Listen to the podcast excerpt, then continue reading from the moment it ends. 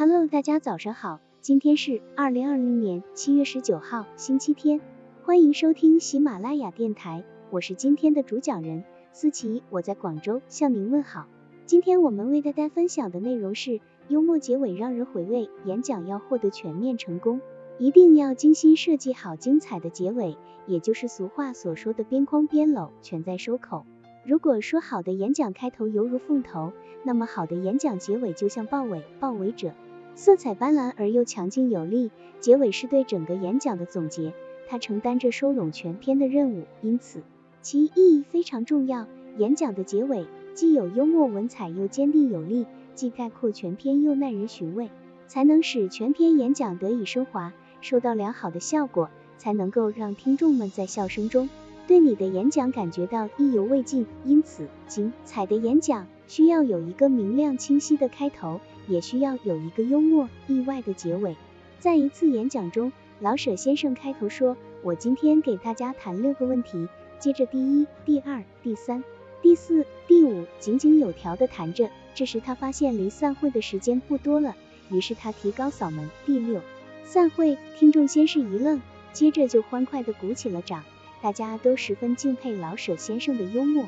老舍先生知道已到散会的时间，没有再按事先准备的去讲，而是选择时机戛然而止，既幽默又利索。结束语是演讲的重要组成部分，幽默的结束语能使演讲收到意想不到的效果。通常情况下，结尾不应冗长拖沓，更不能画蛇添足，而要在达到高潮时戛然而止，给听众以余音绕梁。回味无穷的感觉。结尾时要尽可能达到与听众感情上的交融，引起听众的共鸣，在把握好分寸的前提下，满腔热情地提出希望、要求和建议。鲁迅先生在结束在上海中华艺术大学的演讲时候这样讲到：以上是我近年来对于美术界观察所得的几点意见。今天我带来一幅中国五千年文化的结晶，请大家欣赏欣赏。话刚说完。他就把手伸进了长袍，在大家好奇的关注中，发现他慢慢的从衣襟上方抻出了一卷纸。就在大家仍然摸不着头脑的时候，鲁迅先生把那卷纸缓慢打开，呈现在大家面前的居然是一幅破旧的月份牌。原来这就是鲁迅口中的文化结晶。霎时间全场爆笑。鲁迅先生在恰到好处的动作表演以及幽默的悬念设置下。让演讲在大家的爆笑不止中拉下了帷幕。相信即使大家会忘记鲁迅演讲的内容，也不会忘记鲁迅演讲时候的幽默。这就是幽默结尾带给演讲人的回馈。美国《星期六晚报》的主编说过：“我把文章刊登在最受欢迎的地方就结束了，而在演说上，当听众达到最愉快的顶点，你就应该设法早些结束了。”其中讲演精彩而幽默结尾的要求。大致可以归纳成以下两点：一、加深印象，结束全篇。当演讲基本完成，听众对你的观点、态度以及讲述的有关知识基本上已经掌握时，就应该考虑收口了。